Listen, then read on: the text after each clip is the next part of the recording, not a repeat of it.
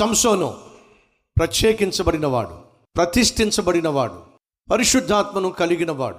దేవుని చిత్తానుసారంగా జీవించి తన దేశం తరఫున పోరాడవలసినవాడు.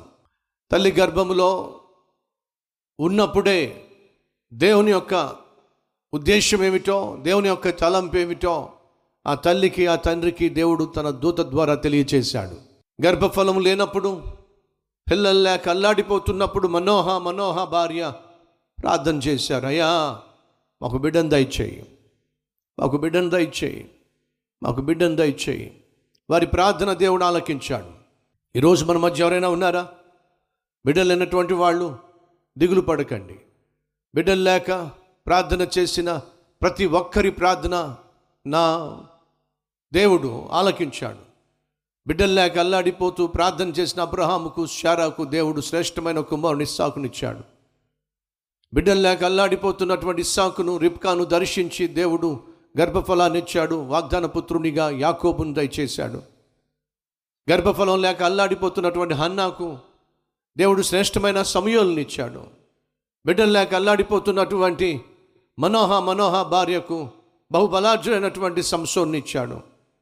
బిడ్డలు లేక అల్లాడిపోతున్నటువంటి యాకోబుకు రాహేలుకు శ్రేష్టమైన యోసేపునిచ్చాడు బిడ్డలు లేక అల్లాడిపోతున్నటువంటి ఎలిజబెత్ జకరియాకు బహుశ్రేష్టమైనటువంటి యోహాన్ని ఇచ్చాడు ప్రార్థన చేసిన ప్రతి తల్లికి అనగా ప్రతి భార్యకు భర్తకు అనగా బిడ్డలు లేక అల్లాడిపోతున్న వారికి కన్నీటితో ప్రార్థన చేసేవారికి దేవుడు ఖచ్చితంగా జవాబిస్తాడు. ఈరోజు మన మధ్య ఎవరైనా బిడ్డలు లేక అల్లాడిపోతున్నటువంటి దంపతులు ఉన్నట్లయితే నీకు శుభవార్త. నా దేవునికి ప్రార్థన చేసిన ప్రతి ఒక్కరిని కనికరించి తన మహాకృపను చూపించి గర్భఫలం దయచేశాడు ఒకవేళ ఏ కారణం చేతనైనా ఒక కొన్ని సందర్భాల్లో కొంతమంది జీవితాల్లో అలాగే కొంతమంది దైవజనుల జీవితంలో గర్భఫలం లేదు. దానికి కారణం ఏమిటో తెలియదు కానీ దేవుని యొక్క ఉద్దేశాలు ఆలోచనలు మనకు కొన్ని సందర్భాల్లో అగోచరము. కానీ బైబిల్లో మీరు జాగ్రత్తగా పరిశీలన చేస్తే ప్రార్థన చేసినటువంటి ప్రతి భార్యభర్తకు దేవుడు గర్భఫలాన్ని దయచేశాడు. ధైర్యంగా ఉండండి. దేవుడు మీకు కూడా చక్కని ఫలాన్ని అనుగ్రహిస్తాడని. అంతేకాదు సంసోను అనే మహా బలాఢ్యుణ్ణి బహుమానంగా దేవుడు వారికి అనుగ్రహించాడు.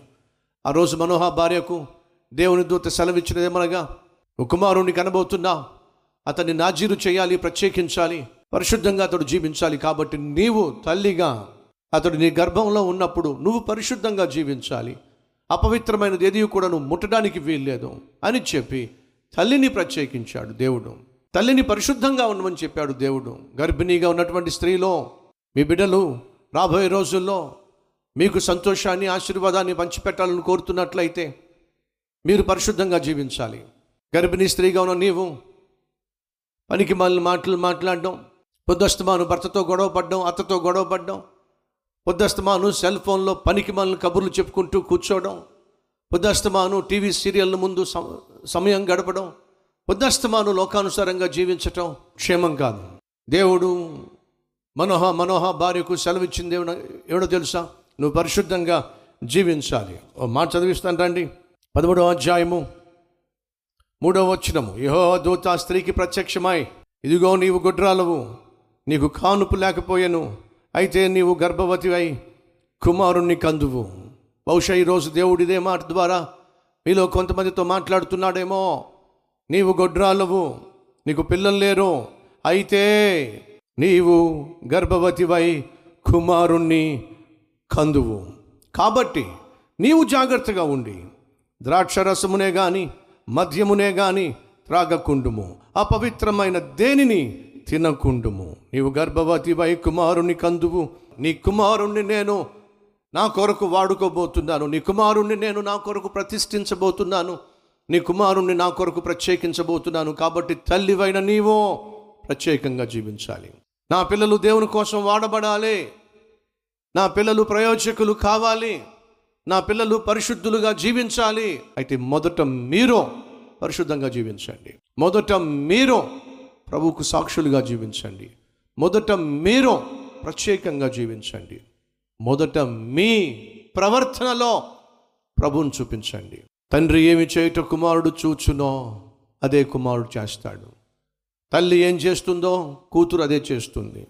ఈ రోజుల్లో బిడ్డలకు మాదిరికరమైనటువంటి తండ్రులు తల్లులు కరువయ్యారు. బిడ్డలకు మార్గదర్శకులుగా ఉండవలసినటువంటి తల్లులు తండ్రులు కరువయ్యారు. పరిశుద్ధంగా జీవించేటటువంటి ప్రార్థనా పరులుగా జీవించేటటువంటి ప్రేమ కలిగి జీవించేటటువంటి పేరెంట్స్ ఈరోజు కరువయ్యారు. ఆ పిల్లలు బాగుపడాలి. నా పిల్లలు బాగా దేవుని కొరకు వాడబడాలి ఆశించే ప్రతి తల్లి ప్రతి తండ్రి. నువ్వు ఎలా జీవిస్తున్నావో ఒకసారి ఆలోచించు.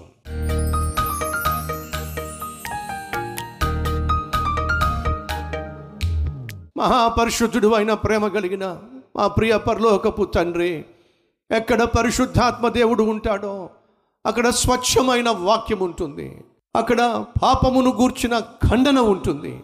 నీతిని గూర్చినటువంటి బోధ ఉంటుంది. పశ్చాత్తాపంతో కూడిన ప్రార్థన ఉంటుంది. నాయనా ఈరోజు నీ సన్నిధిలో మేము చేస్తున్న ప్రార్థన ఆలకించి ఏ రోజైతే నీ చిత్తానికి వ్యతిరేకంగా మేము అడుగు వేస్తామో ఆ మార్గము ప్రమాదకరమైందని గ్రహించి గుర్తించి గమనించి అయ్యా మా జీవితాలను దిద్దుకునే కృపా కనికరము మాకు దయచేయమని ఈరోజు విన్న వాక్యాన్ని విశ్వసించి అయ్యా తమ విరిగి నలిగిన హృదయముతో పశ్చాత్తాపడుతున్నారో వారిని అంగీకరించి ఆశీర్వదించి ఆశీర్వాద కర్ముగా మార్చమని యేసు నామం పేరట వేడుకుంటున్నాం తండ్రి. అమెన్